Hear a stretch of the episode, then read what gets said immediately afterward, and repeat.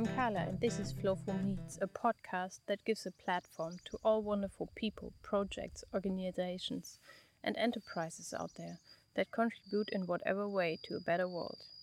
We talk about how easy it is to contribute to a change, but we don't sugarcoat the challenges you have to face. On Flowful Meets, people share how to learn from mistakes and how they keep motivated. Hello, early morning sunshine shining in through the shutters of my window. Well, I'm glad I can see you again. It's been a long time, my very old friend. Let's sit and talk for a while.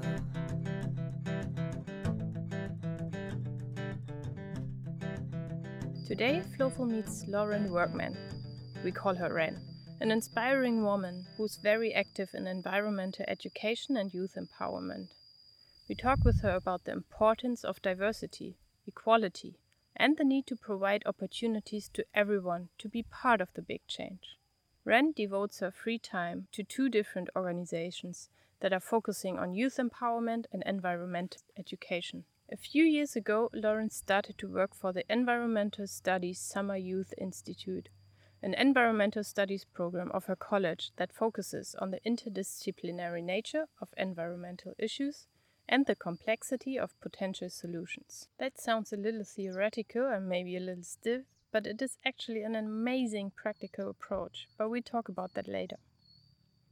Ren also is active in working for the Fresh Air Fund, an independent, not for profit agency founded in 1877 Ren's family joined the host family program of that organization even before her birth, and of course, that influenced Ren a lot. Each summer, she now supports the summer camping program of the Fresh Air Fund. Both programs, the host family program and the summer camping program, are aiming to allow children that live in low income communities in New York City to have the opportunity to play and laugh and make new friends and enjoy the simple pleasures of life away from the cities. But for Ren, all started with the Hugh O'Brian Youth Leadership Program, which is a program that aims to inspire and develop our global community of youth and volunteers to a life that is dedicated to leadership, service, and innovation. It sounds very cliche and um, corny, but the three days did change my life. Before then, I I didn't really know like what I wanted to do, and I was good student, but not a great student. And I, you know, I just had like different priorities. I was a 16 year old. Of course, I had a lot of things going on.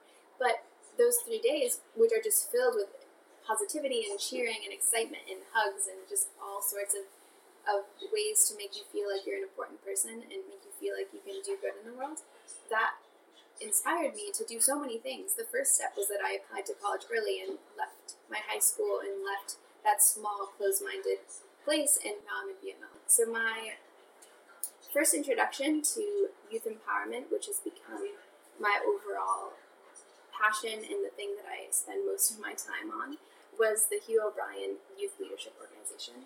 It is a program for sophomores in high school. So when I was 16, I was selected to attend, and it's a weekend full of youth empowerment, community service, and team building that just really inspires people to be the best version of themselves that they can be and to make change in their communities.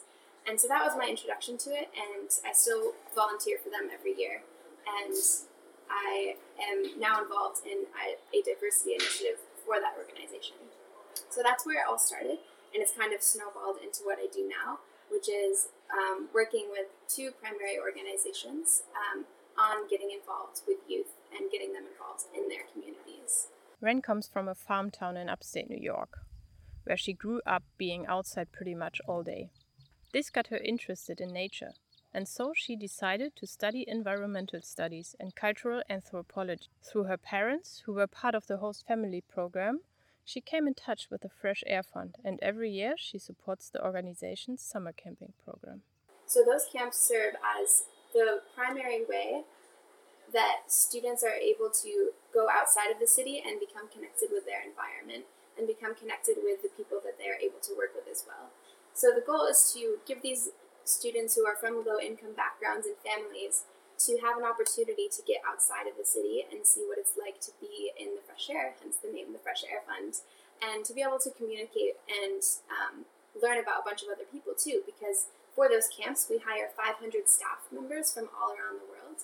So these kids get to meet people from all over the place and hear their accents and hear about their culture, and it's it's so much fun to see um, because the kids love it and they really have never got that kind of experience before. And they're welcome to come back a second summer, a third summer. They can do it once a year if they would like, and it's a free summer camp for all of the kids who come. So that's the most important part is that it's for a very particular group of people. And so that's one aspect of the program is the camps, and then the second is um, having host families. So it's called the Friendly Towns program, and my family was a part of it when I grew up. So for 13 years, we hosted a child from New York City in our home in upstate New York and he's now my brother. Um, I've known him since I was born because he started being with my family before I was even born.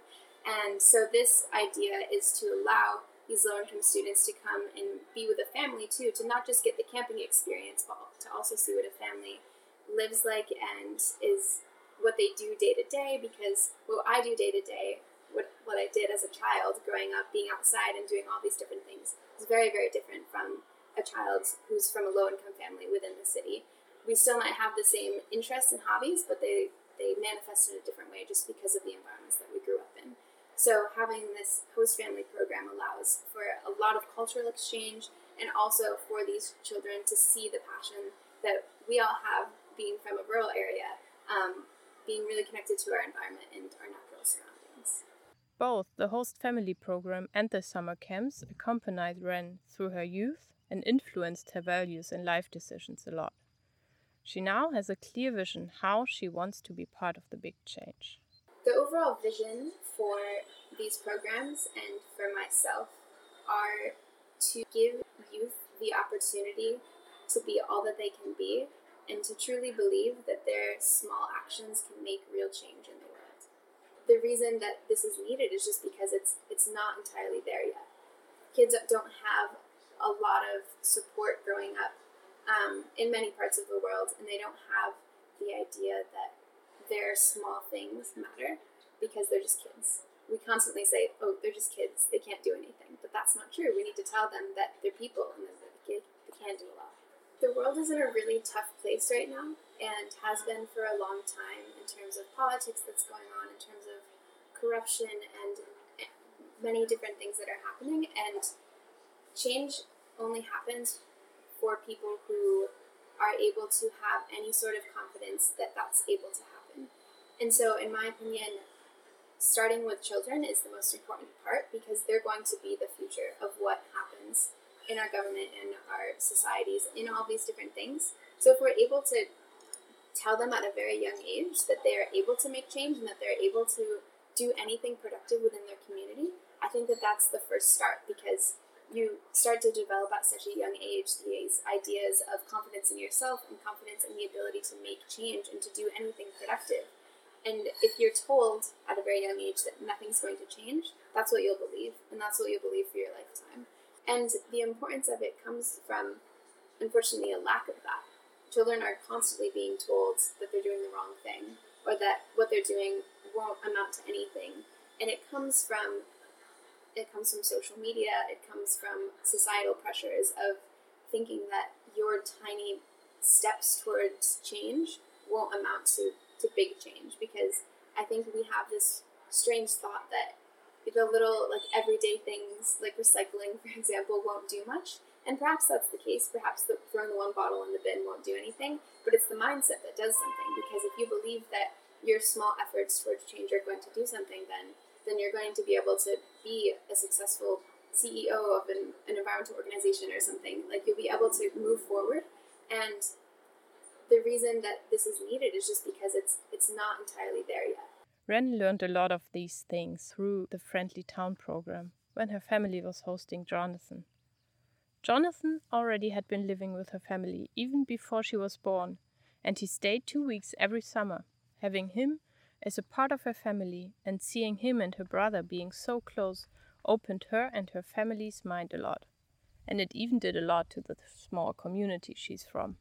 So I actually can't even imagine been like if I didn't have that experience. Um, so I'm extremely lucky that I that I do have that. But in talking with my brother, who's four years older and had more time where he didn't really get to know people um, from outside our, our small community, he describes to me the things that, that he was able to learn, which are recognizing that that people who look who don't look like you are usually very much like you and have a lot of the same interests. And I think because my brother and Jonathan were so close in age and they were able to do things a lot together because they were just they were so similar that that taught my brother a lot and also me because I was able to see these two children essentially these two children who looked very different but who were the same they you know they grew up and very different communities but then when they came together and when they were on their bicycles or when they were running around they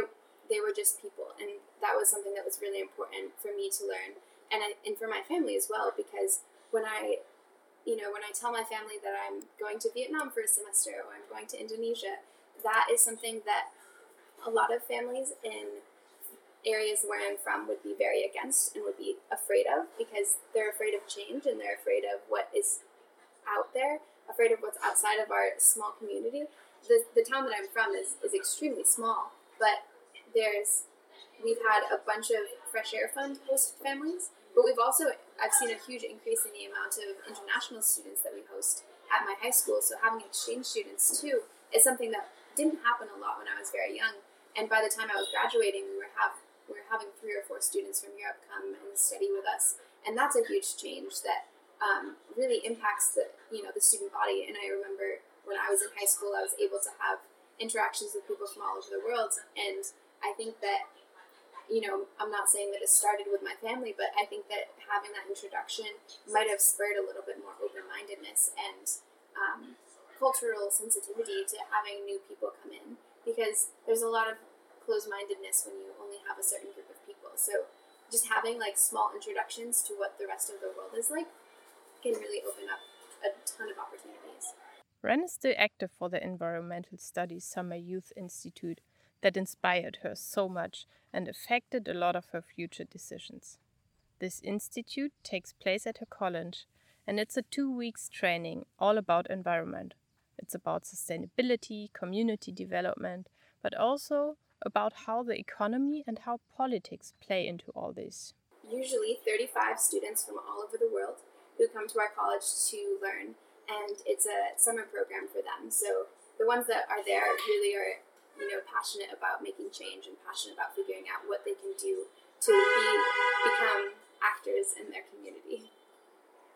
So the Environmental Studies Summer Youth Institute is just one part of my year because it's only two weeks out of the summer but it's also some of the most impactful two weeks out of my year every single year because the students are so youthful of course and passionate and they're really they're there to learn as much as they can because they have worked their hardest to get there so my first summer that i worked for the environmental studies program i met with all these students and then a few weeks later and a few months later i'm able to see them applying to colleges and i'm able to see them going into environmental programs and really following what they learned within those two weeks. Some of them weren't even interested in environmental studies before they came through the program, and now that's what they're studying for four years, and that's what they might go into in the future. So those kinds of things where I'm able to reach out to them, and the internet has helped a lot with this. They're able to just send me what they're doing and, and updates all the time to let me know how they are, and having a, a network of these students who I'm able to to look to when I need advice for how to work with youth and how to how to go about these kinds of things is really important. So I've, I've been able to see individuals change throughout this time and see them apply to colleges and do those kinds of things. But not surprisingly, it's not always easy to get funding for those programs. For Ren, it is not easy to accept the monetary environment and the dependency of nonprofits. Unfortunately, one of the biggest challenges is money because in order to host 3,000 children at a summer camp, you need a lot of money and you need a lot of support from volunteers and basically I guess I guess the key thing is money too. I I wanted to get away from that, but I don't think you can unfortunately because since nonprofits a lot of the time are are focused on funding and are focused on grant writing and all these different things, they they have to do it in order to in order to make this possible. Um, and if we want to make it free, which is what we're really really focused on, then we need we need funding. We need support from outside organizations and outside people. And for the environmental program, it's it's not free, so the students do pay for it, so that helps with you know increasing the opportunities. But we also we have um, a cap. We don't want to make it too expensive because we also don't want to make it exclusive too much, so that people can't go because of money. So I think unfortunately the biggest challenge is just that the capitalist economy that we live in. We can't get away from that, and we do need money to do anything. Change is just achievable when there are no barriers at all, when everyone is able to be part of it. And access to education and opportunities for everyone is the most important thing, not only for Ren, but to stop environmental degradation, we need more than this. Time is really important because change takes a lot of time, and the, the work that we are doing can't happen overnight and it can't happen in a year. The, the overall vision that we want to succeed in is to allow children to believe that they can do what they, they can do and to also open up opportunities to, to close this gap in poverty and to, to reduce environmental degradation and all of these like big huge goals that we have take a lot of time so i think that's that's one thing we need but the other is just is just people to believe in what we're doing because we can't do it without people. That's that's really what all, all of it all of this is about people and is about connections and their role in the environment and their role within their communities. And so we need people to, to have some sort of optimism that it's going to get better and that things can move forward. Um, because without that, we're not going to get anywhere. So we do we do need time and we need some sort of of belief that any change is possible. Ren's theory of change is a very powerful one. Her vision is that every person, may it be kids or grown ups, poor or rich, feels empowered and is able to see their opportunity to be all that they can be and truly believe that their actions can make real changes. Because big change will not come from the top. Real change only happens if all of us can participate and can use the power of community.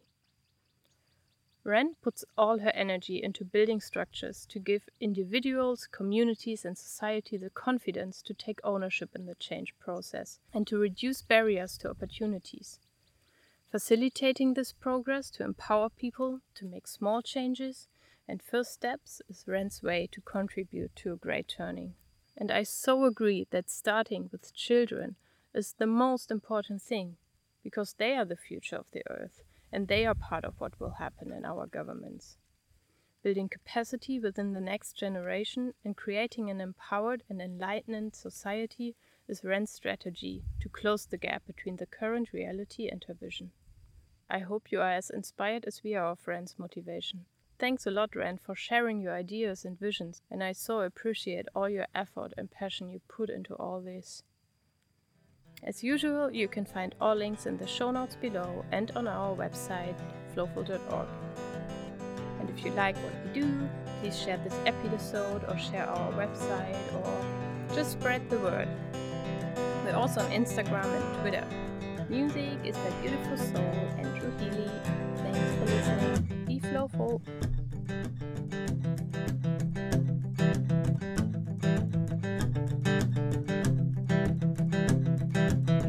now we sit in the sand holding hands, watch the sunset over the land, and I'm glad that the bright blue water and the brown on the ground and the frown on your face is upside down. Sun and palm leaves on the coconut tree sway above our heads with the breeze through the leaves, and all of these colors bleed as one.